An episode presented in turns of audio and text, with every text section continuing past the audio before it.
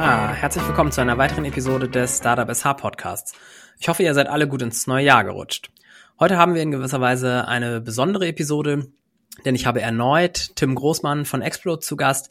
Jetzt wird sich hier der ein oder andere aufmerksame Hörer oder Hörerin sicherlich fragen, warum ist Tim denn eigentlich schon wieder dabei? Äh, der war doch vor nicht allzu langer Zeit schon mal dabei. Das stimmt und äh, das alles hat natürlich einen Grund, auf den wir auch gleich eingehen werden. Jetzt aber erstmal herzlich willkommen, Tim. Schön, dass du wieder dabei bist. Ja, moin Felix. Danke, dass ich nochmal da sein darf. Ich hoffe, es gibt interessante Sachen.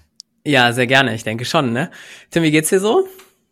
Auch eigentlich äh, ganz gut. Also wir hatten, kommen wir noch drauf, wir hatten ein paar schwere Wochen, ähm, genau, aber inzwischen äh, eigentlich ganz gut. Jetzt die Feiertage in Aussicht ganz gut auch, von dem her. Ja, sehr schön. Also zur Erklärung vielleicht mal, wir nehmen natürlich vor Weihnachten auf und äh, deshalb habe ich euch äh, schon ein neues Jahr gewünscht, weil ihr natürlich die Episode Anfang Januar zu hören bekommt.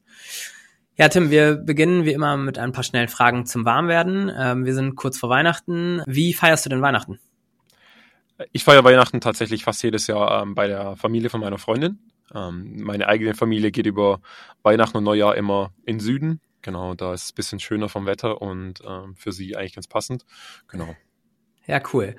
Apropos, wo geht der nächste Urlaub hin? Oder ist es durch die aktuelle Situation erstmal so, dass äh, der Urlaub on hold gesetzt ist? Ja, bisher sind noch nicht so richtig äh, Pläne aufgekommen. Ähm, es soll auf jeden Fall wieder ein bisschen in die südliche Region gehen. Ähm, viele sagen ja immer, Kanaren ist gerade im Winter, Frühjahr auch äh, ganz schön, aber das ist noch offen. Sehr schön. Hast du beruflich ein Vorbild? Wenn ja, wen?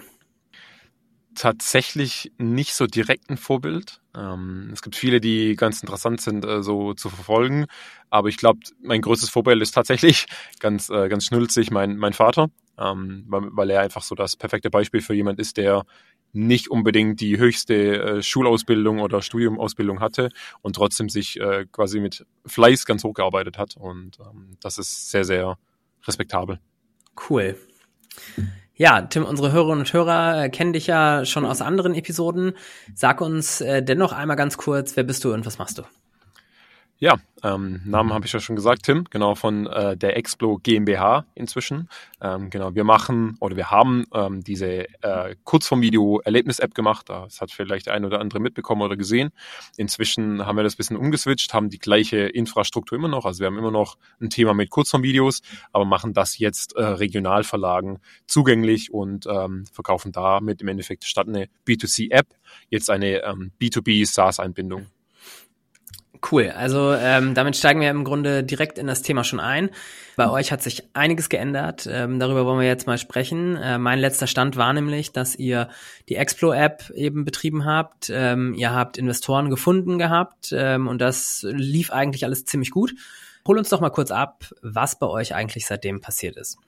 Genau, letztes Mal hatten wir ja kurz über den äh, Bali-Trip gesprochen mit dem Team, der genau. auch extrem gut lief. Äh, wir hatten ein sehr, sehr gutes Jahr. Ähm, wir haben sehr große Wachstumszahlen auch für die App gehabt. Also wir haben monatlich knapp verdoppelt alles, alle wichtigen Zahlen wie die Nutzer Nutzungsdauer, auch die Anzahl der Nutzer ähm, und wie auch, dass die Shares quasi von den einzelnen Videos außerhalb der App dann passieren. Also sehr, sehr relevante Themen. Ähm, leider ist es aber dann so passiert, dass ähm, nach dem Sommer, Hochsommer, Spätsommer hat sich das dann ein bisschen abgeflacht. Wir haben während der Hochphase versucht oder weiter versucht, die, dieses Investorenthema zu finalisieren. Aber tatsächlich war das so, dass sich da äh, trotz vielen wir haben Interesse oder wir haben Lust da mitzugehen oder lass uns da mal genauer reden. Ähm, hat sich keiner gefunden, der wirklich dann auch äh, hier die Füße in die Hand genommen hat und gesagt hat, okay, wir investieren da jetzt. Mhm. Aber genau, das, deswegen kam auch dann der Wandel sozusagen zustande. Zustande. Mhm.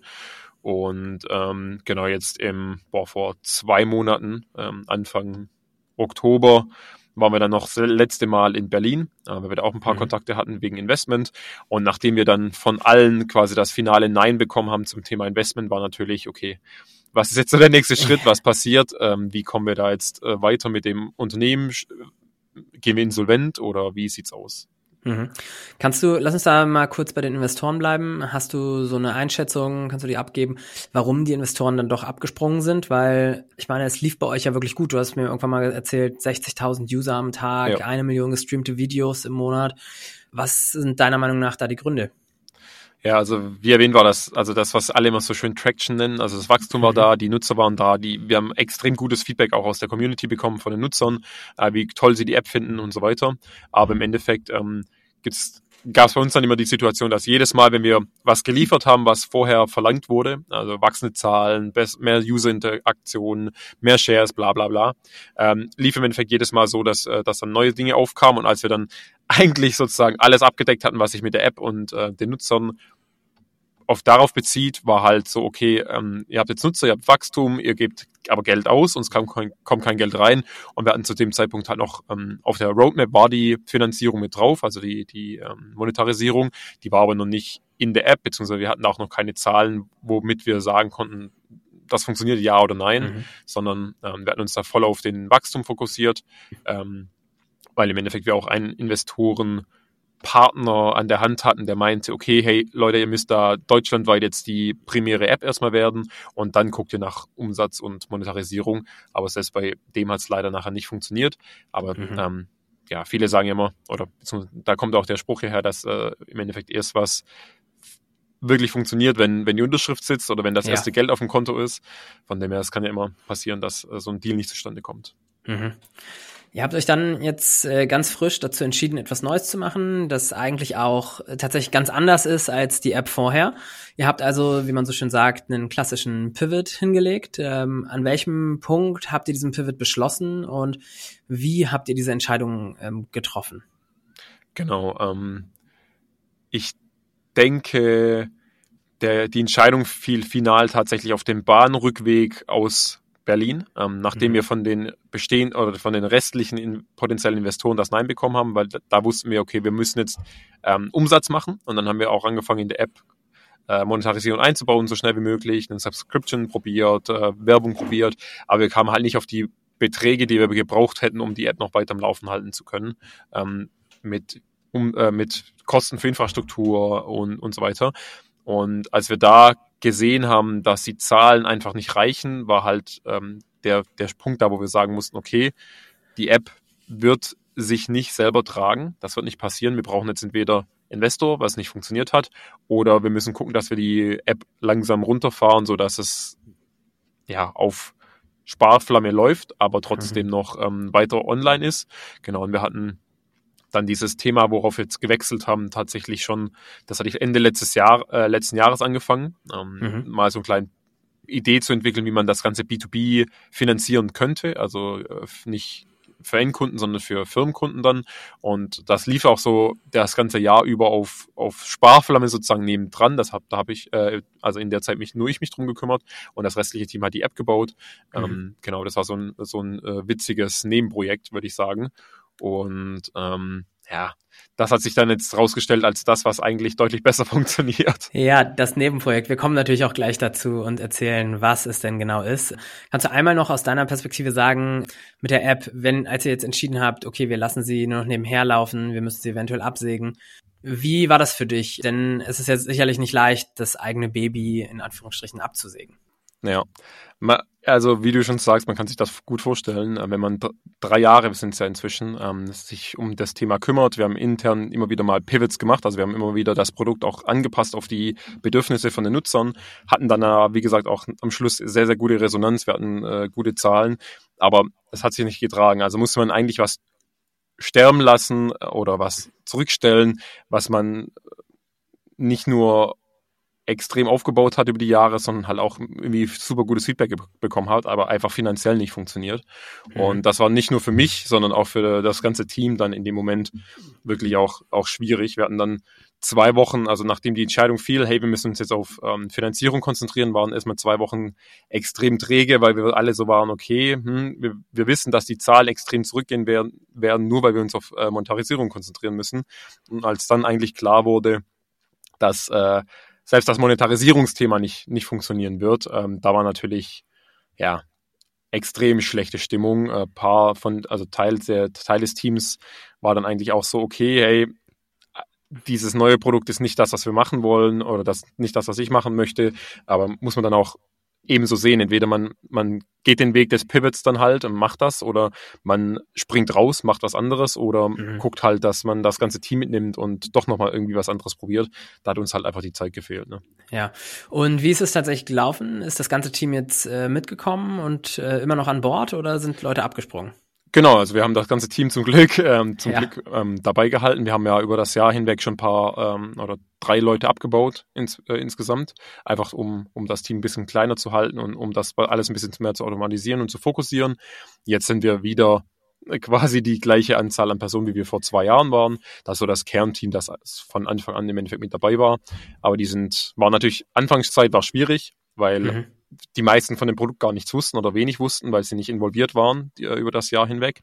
Aber nachdem das dann kommuniziert wurde und dann nach und nach auch das positive Feedback von den jetzigen Kunden quasi reinkam, ähm, haben sie langsam gemerkt, okay, das ist eine ganz andere Situation als jetzt mit der App. Ja. Ähm, und eine viel, viel stabilere eigentlich sozusagen sogar. Mhm. Jetzt haben wir so heimniskrämerisch darüber geredet. Ähm, erklär uns doch jetzt mal genauer, was ist denn eigentlich euer neues Produkt und wie seid ihr darauf gekommen? Äh, super gerne. Also wie gesagt, es ging ja um Kurzformvideos äh, von lokalen Erlebnissen, auch in der App. Und das ganze Thema ähm, hat damit angefangen, dass ich eigentlich oder dass wir eigentlich äh, den Influencern, also den Content Creatern für ihre persönlichen Blogs äh, eine Einbindung geben wollten, mit denen sie dann ihre Reels auf ihrer Website auch anzeigen können. Mhm. Und ähm, das hat nicht gut funktioniert. ähm, aber wer darauf aufmerksam, darauf aufmerksam geworden ist, ist im Endeffekt ähm, ein Verlag. Wir sind ja ein Kind vom Fleet 7, also wir waren ja im Fleet 7 von den Kieler Nachrichten längere, längere Zeit. Und ähm, dort kam, haben wir im Endeffekt einen Partner gehabt, das ist der David Reuter und die Diana Thiel. Und die sind so ein bisschen am Scouten fast schon auch äh, im, im Fleet, was da so an potenziellen Projekten oder Startups drin ist, die man auch für die Verlagsbranche, Regionalverlag, etc. Ähm, benutzen könnte. Und den hatte ich dann damals auch einmal kurz diese Idee vorgestellt. Aber jetzt kommt der wichtige Punkt. Äh, das waren alles nur Designs. Also das ist eigentlich ja der schönste Startup-Prozess, den es geben kann. Also man macht irgendwelche Designs, man macht irgendwie ein Konzept und stellt das vor, bevor man groß Geld und Zeit investiert. Und wenn die, die oder der Kunde, die Kunden dann in dem Fall sagen, hey, finden wir interessant, lass mal machen, dann bezahlen die Kunden dafür, für das, dass es erstellt wird, beziehungsweise dass es äh, aufgebaut wird und eingebunden wird. Und ähm, also Startup-technisch, gründungstechnisch hatten wir da halt äh, den utopischen Start. Also wir haben direkt von Anfang an von Stunde Null quasi Geld bekommen dafür, äh, dass wir das entwickelt haben, eingebunden haben mit denen zusammen und auch extrem ehrliches und direktes Feedback direkt aus der Branche bekommen haben.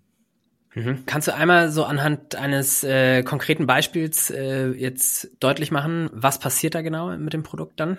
Ja, genau. Also wenn jetzt der Kunde, vorher war es die App, wenn der, wenn der Leser oder die Leserin jetzt auf die äh, Kieler Nachrichten-Website zum Beispiel kommt, sieht man eine externe Einbindung von Explo in dem Fall. Und in diesem Explo-Fenster passiert wie gesagt, genau das gleiche aktuell wie in der App. Äh, man hat dann verschiedene Erlebnisse in Kiel und Umgebung, die man sich im Videoformat anschauen kann. Man bekommt alle Informationen, ähm, Website, Telefonnummer, man kann sich hin navigieren lassen und der ähm, separate oder der zusätzliche Punkt ist jetzt im Endeffekt, dass die Redaktion ähm, von zum Beispiel den Kieler Nachrichten jetzt eigene Inhalte einbinden kann und ihre Plusartikel verlinken kann, was für die gut ist, weil sie mehr Aufmerksamkeit auf die Plusartikel äh, geben wollen. Und der Verkauf von dem, von der Regionalzeitung kann Kunden ansprechen und sagen, hey, wir haben hier dieses neue Format. Es geht um Reels, es geht um Videos, ein Format, das sie bei sich noch nicht auf der Website hatten und können da jetzt quasi dann äh, Werbeslots sozusagen verkaufen in dieser Einbindung, sodass sie eigene Inhalte, also Video, Videoinhalte auf der Website haben, die sie nicht selber produzieren müssen, das mit eigenen Inhalten anreichern können und zusätzlich noch ähm, quasi gegenmonetarisieren können von die Kosten, die zum Beispiel entstehen durch die Einbindung. Mhm. Und kannst du es nochmal deutlicher machen, für welche Zielgruppe ist das ganze Thema jetzt relevant? Genau, das ist in dem Fall nur noch sozusagen für die Leserschaft ähm, von diesen Regionalverlagen relevant. Also das sind, ähm, aktuell sind wir auf den, den Home-Seiten eingebunden, also auf der direkten Startseite von den, von den einzelnen Titeln. Und mhm. wenn die Leute quasi runterscrollen, sich die entweder auch Regionalinformationen oder aktuellsten Informationen holen wollen von der Website, von der App, der äh, Regionalzeitungen, dann sehen Sie im Endeffekt unsere Einbindung und können da halt dann schnell durchwischen äh, und schauen, okay, was gibt's für coole Sachen, die ich jetzt am Wochenende machen könnte oder ich will mal wieder ein Restaurant, was gibt's für gastronomische Highlights. Okay, und damit habt ihr im Grunde aber wirklich auch eure, kom eure komplette Zielgruppe einmal gechanged. Also vom B2C-Kunden, der die App runterlädt, ähm, hin zum Verlagshaus, vielleicht auch große Verlage, die jetzt die B2B-Kunden darstellen. Genau, genau das. Also die Vision ist noch, noch so ein bisschen gleich geblieben. Also wir wollen coole Orte und Informationen zu ähm, Erlebnissen bringen. Das machen wir mhm. jetzt über einen anderen Kanal, nicht mehr direkt über unsere eigene App, sondern über die Plattform von den Kunden, äh, von den Regionalzeitungen zum Beispiel. Genau, und ähm, die sind jetzt unsere Kunden sozusagen in dem Fall. Mhm.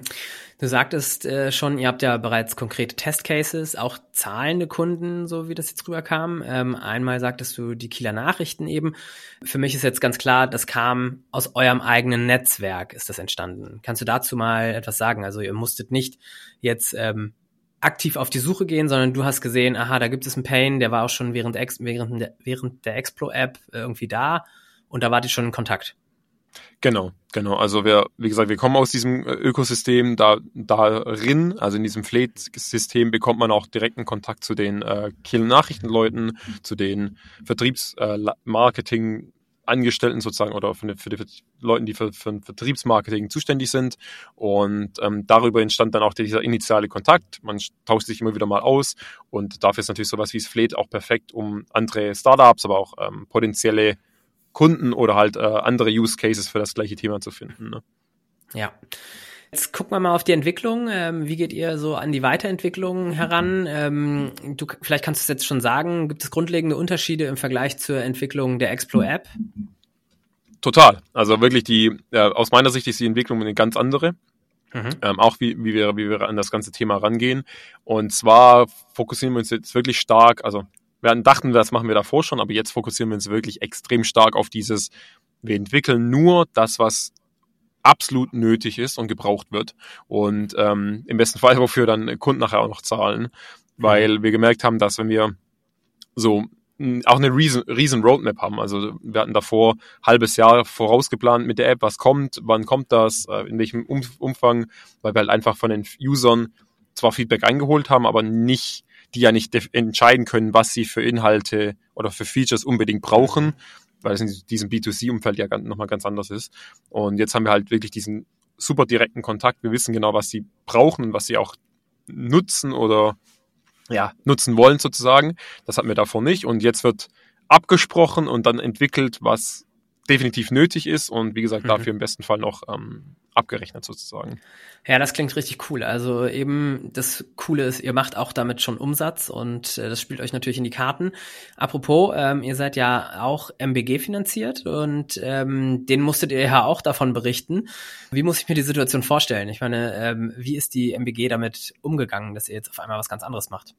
Ja, wir hatten die MBG das erste Mal letztes Jahr, also äh, auch Ende 2022 reingenommen und äh, da war tatsächlich auch die App noch nicht äh, noch nicht groß aktiv, also die mhm. gab es, aber es gab noch nicht viele Nutzer und dann haben die schön diesen diesen Rise and Fall von Explo App äh, quasi von der App mitgekriegt, ähm, wie wir extrem hoch aufgestiegen sind. Wir hatten von Anfang an aber diese diesen ja, diesen Fallschirm sozusagen von diesem ähm, Embed, von dieser Einbindung für die Verlage, weil wir gesagt haben, hey, das ist die App, die ist cool, die bringt uns Nutzer, die bringt uns Aufmerksamkeit, Content und in zwei, drei Jahren, wenn wir größer sind, bringt die uns extrem viel Umsatz und auch den Wert des Unternehmens. Für den früheren oder kurzfristigeren Case brauchen wir was, was Geld bringt, um quasi unsere Kosten decken zu können. Und das war von Anfang an dieser, dieser Embed, also diese Einbindung, die der Zuständige Bernd Ernst ähm, von der MBG für uns, der fand das von Anfang an eigentlich gut. Ähm, er meinte, dass wenn wir das hinkriegen, dass das ein Case wird, ähm, dann ist da, glaubt er daran tatsächlich sogar mehr als an die App selbst, weil die App ist halt, ja, Wahrsagerei sozusagen, äh, Glaskugel lesen und dieser Embed ist wirklich was Handfestes sozusagen und ja. das hat sich über die Zeit hinweg dann auch so entwickelt, dass der Embed dann zwar nicht mehr weniger relevant wurde, dann kam es wieder zurück und das war wirklich so ein Auf und Ab die ganze Zeit.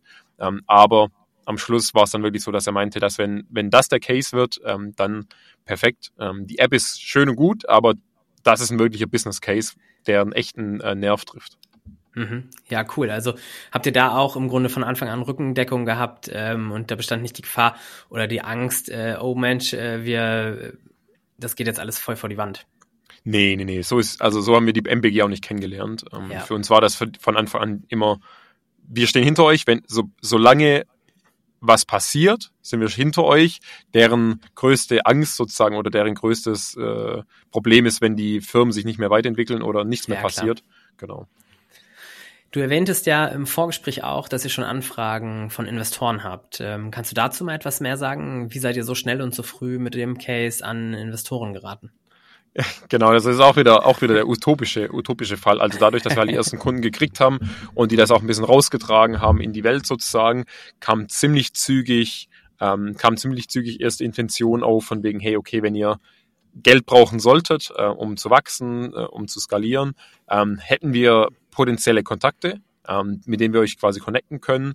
Und da haben wir diesmal gar nichts gemacht, weil wir gesagt haben, hey, das wird für uns ein Bootstrap ist es nicht mehr ganz, aber für uns ein Bootstrap-Case. Wir mhm. gucken, dass wir den Umsatz mit den Kosten skalieren und dann brauchen wir hoffentlich keine Investition. Zeigt sich dann mit der Zeit, was, was wir jetzt wirklich machen, aber ähm, im ersten ja. Schritt äh, sind wir, glaube ich, ganz gut aufgestellt. Und mhm. tatsächlich, wie gesagt, also die Investoren kamen zu uns, das ist der Bestfall sozusagen, den man ja, haben kann. Wieder komplett konträr zu der App. Ne? ja, cool. Wie sind denn eure aktuellen Meilensteine auf der Roadmap und äh, wo wollt ihr heute in einem Jahr stehen? Ja. Ähm, tatsächlich haben wir altbekannt uns das relativ hochgesteckt. Also die, äh, die direkte Roadmap ist, dass wir im Januar ähm, einige Gespräche haben mit einem größeren Kunden. Wenn das alles funktionieren sollte, dann sind wir wahrscheinlich Q1 äh, schon Break-Even. Also dann haben wir quasi mhm. ein achtköpfiges Team komplett abgedeckt ab ähm, also natürlich nicht mit guten Gehältern, aber wir haben uns auf jeden ja. Fall abgedeckt ähm, ab Q1, wenn alles mhm. gut laufen sollte. Und dann äh, die Idee über das ähm, ganze Jahr hinweg ist natürlich ähm, für uns in dem Fall, dass wir dann den Dezember das allererste Mal äh, mindestens äh, 100.000 Euro Monatsumsatz machen. Also jetzt wirklich direkt auf diese B2B SaaS-Schiene richtig schön skalierbar alles mhm. machen, ähm, hohe Umsätze, monatliche Umsätze generieren und da dann natürlich auch die, die, die Geschwindigkeit hoffentlich weiterhalten, die wir mit der App dann auch hatten. Ja, cool. Klingt auch, klingt richtig gut. Was würdest du sagen, wenn du jetzt mal so zurückblickst? Was sind deine wesentlichen Learnings aus diesem Pivot? Ja, die, die, tatsächlich, die, der Haupt, das Hauptlearning ist, ähm, ist im Endeffekt, dass selbst wenn man denkt, dass man sehr spät erst baut und früh versucht, das zu validieren, dass das immer noch zu spät ist. Also, der initiale Case von der App war, okay, ich habe ein kleines Team, wir fangen an, eine erste App zu entwickeln und validieren dann den Case, bauen das um, äh, validieren wieder, bauen um, bauen um. Mhm. Ähm, und dieses Mal war es wirklich so, wir hatten nur ein Design äh, und haben damit quasi Kunden gewonnen. Und ich glaube, das ist der Riesenunterschied zwischen diesem, was alle immer sagen, zwischen Painkiller und äh, Antibiotics. So, es ist so, das eine hilft dir, was zu heilen und das andere ist quasi äh, lindert nur die Symptome. Und das hatten wir dieses Mal von Stunde eins äh, sozusagen mhm. ähm, schon mit drin. Und das ist halt der, war der riesen Nachteil bei der App, dass wir da es ist cool, wenn man da, wenn das einfacher ist, es ist cool, wenn das äh, visueller ist, wenn das besser funktioniert und so weiter, aber es ist kein essentielles Problem, das wirklich behoben werden muss, weil sonst passiert Situation X. Im Verlagswesen zum Beispiel sinken die Umsätze, kleinere Verlage sterben weg ähm, oder werden von großen gekauft und dann eingestampft oder was auch immer. Also da ist wirklich mhm. ein essentieller Bedarf da für Digitalisierung und die Digitalisierung für ähm, Umsatzkanäle, um da im Endeffekt äh, ja, modern zu bleiben. Ne?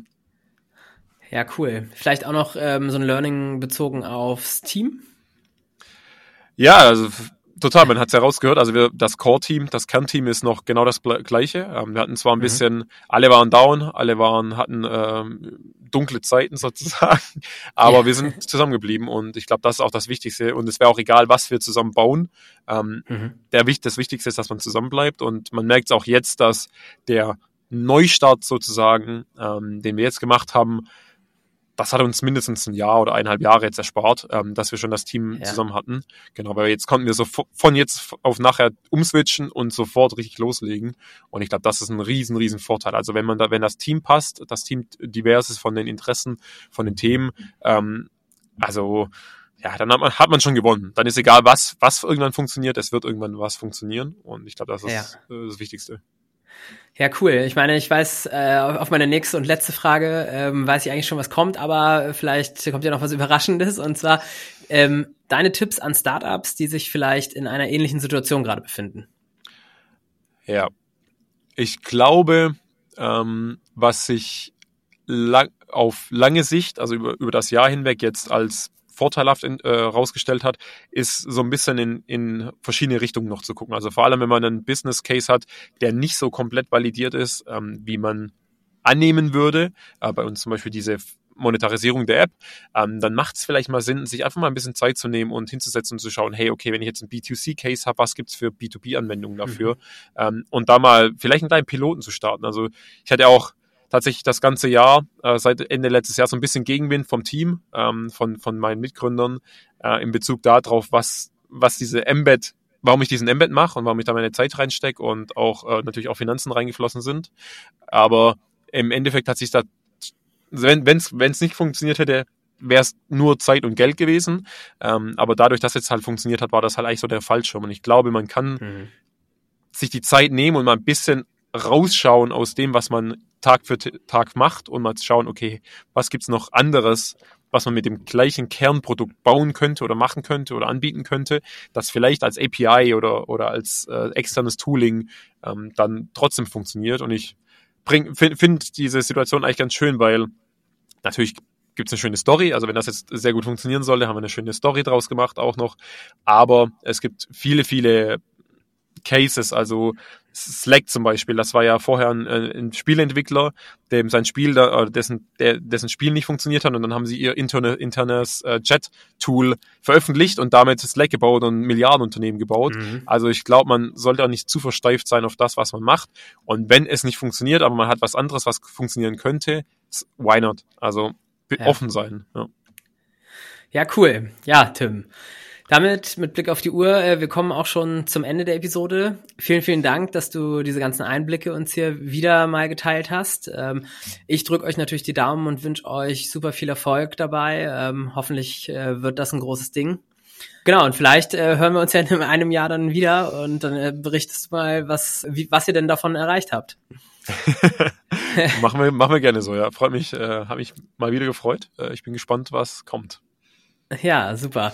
Ja, liebe Hörerinnen und Hörer, ich hoffe, euch hat diese nicht ganz alltägliche Episode über den Pivot bei Explo gefallen. Ähm, ich denke, diese Story zeigt, ähm, dass wenn sich eine Tür schließt, dann doch immer wieder irgendwo eine andere aufgeht. Weitere Infos stelle ich euch natürlich nochmal unten in die Notizen. Ansonsten vielen Dank, dass ihr reingehört habt. Bis zum nächsten Mal. Macht's gut.